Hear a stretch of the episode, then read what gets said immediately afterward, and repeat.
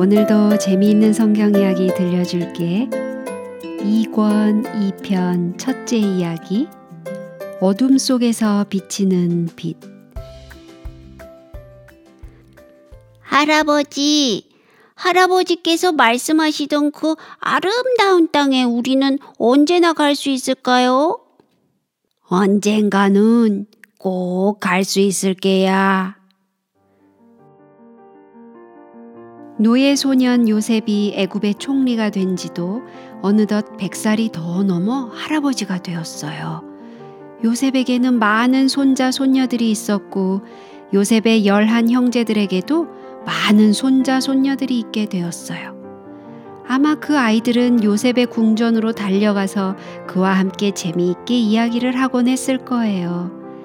그는 참으로 인자하고 친절한 할아버지였을 테니까요. 모든 아이들이 그를 좋아했을 거예요. 그는 또 그 아이들에게 정말 놀라운 이야기를 하지 않을 수가 없었어요. 그가 가나안에 살던 어린 시절 가운데 특별히 고향의 푸른 언덕과 흰 눈이 덮인 산, 그리고 힘차게 흐르는 폭포수에 대해서 이야기할 때면 얼마나 아이들이 좋아했는지 몰라요. 왜냐하면 비록 한 번도 가보지 못한 곳이긴 했지만 가나안은 그들의 고향이기도 했거든요. 요셉은 그곳으로 다시 돌아가기를 간절히 바랐지만 갈 수가 없었어요. 그는 항상 바쁘게 지냈어요.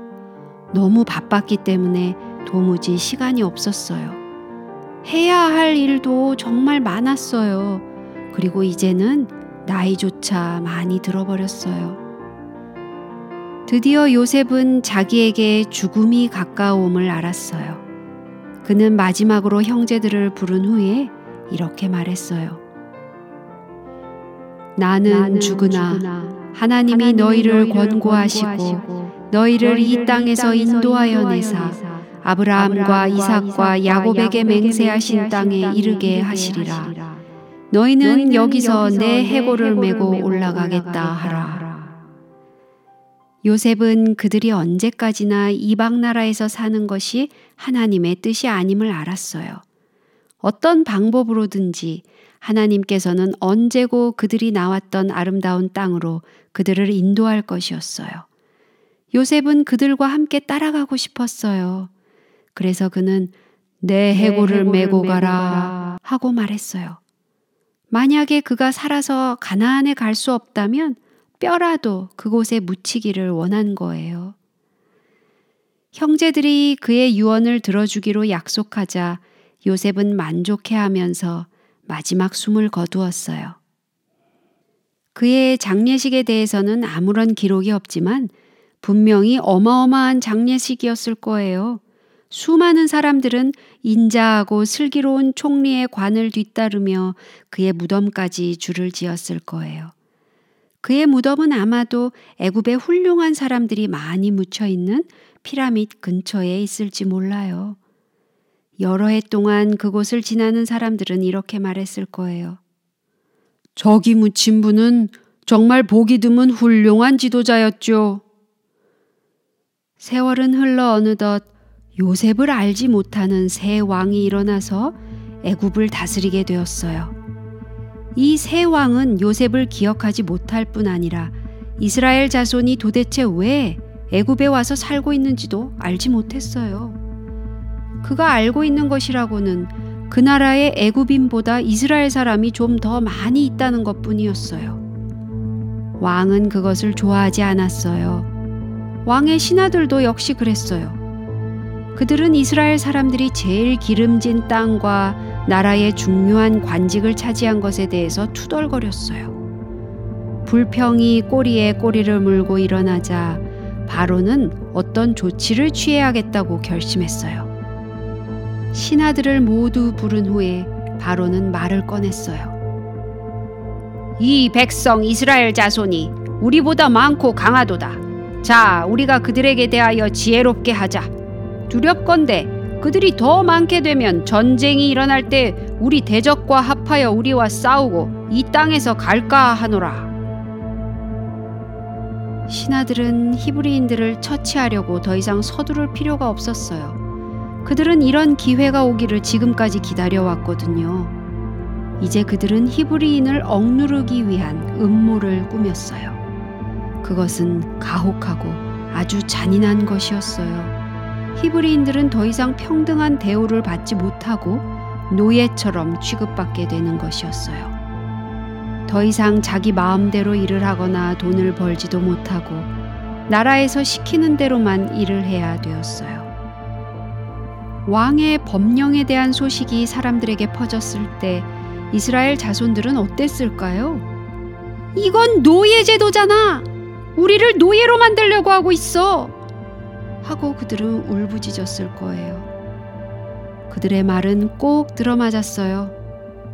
그들은 인정 많은 요셉이 다스리던 좋은 시절이 영원히 사라졌음을 깨닫게 되었어요.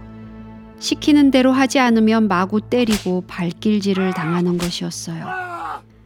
애굽인들은 감독들을 그들 위에 세우고 그들에게 무거운 짐을 쥐워 괴롭게 하면서 바로를 위해 국고성 비돔과 람셋을 건축하게 했어요. 그들은 매일 타는 듯한 열기 속에서 일을 했어요.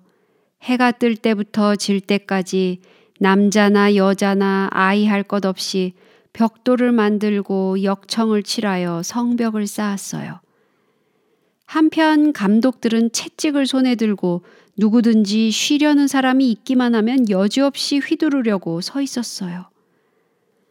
그러나 애굽인들이 고역으로 그들의 생활을 괴롭게 했을지라도 그들의 마음까지 빼앗을 수는 없었어요. 이스라엘 사람들이 때때로 슬픔과 낙담에 빠지긴 했지만 그들의 마음에는 희망이 사라지지 않았어요. 바로가 학대하면 할수록 그들은 더욱 번식하고 창성했어요.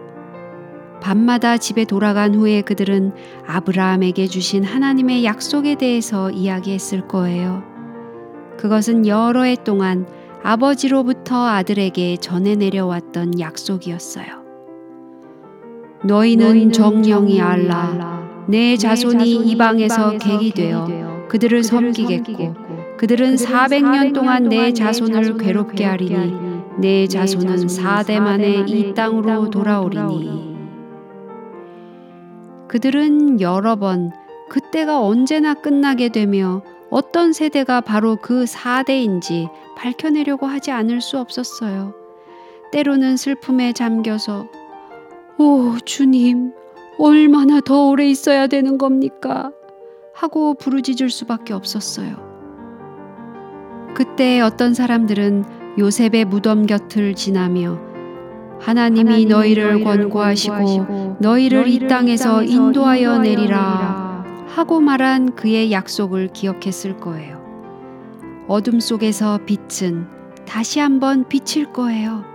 희망은 다시 솟아오르고 사람들은 다시 용기를 얻게 될 거예요.